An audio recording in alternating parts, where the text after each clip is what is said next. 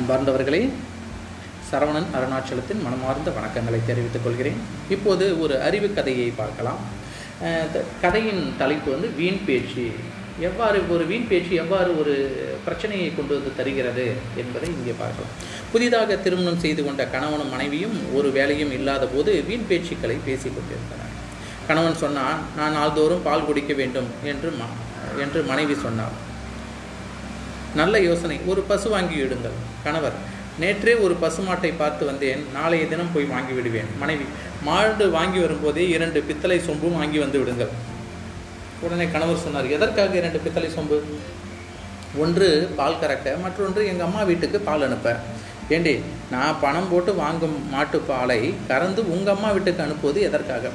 என்னை பெற்று வளர்த்து உங்களுக்கு கட்டி கொடுத்தார்களே அதுக்காக. அப்படியானால் நீ இங்கே இருக்காதே என அதட்டினான்.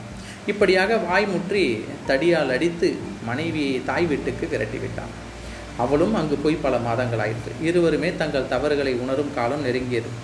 மனைவியோடு பிறந்தவன் ஒரு நாள் மைத்துனனிடம் வந்து அத்தான் நீ வாங்கிய மாடு எங்கள் வீட்டுக்கு வந்து வைக்கோலை மேய்ந்து கொண்டிருக்கிறதே என்றான். அதற்கு மைத்துனன் நான் மட்டும் நான் மாடும் வாங்கவில்லை பாலும் கறக்கவில்லை.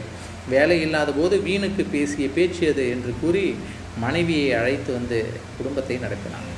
இல்லறம் நடத்துவோர் இம்மாதிரி வேலையொன்றும் இல்லாத போது வீண் பேச்சுக்களை பேசி தொல்லைகளை விளைவித்து கொள்ளாமல் இருப்பது நல்லது.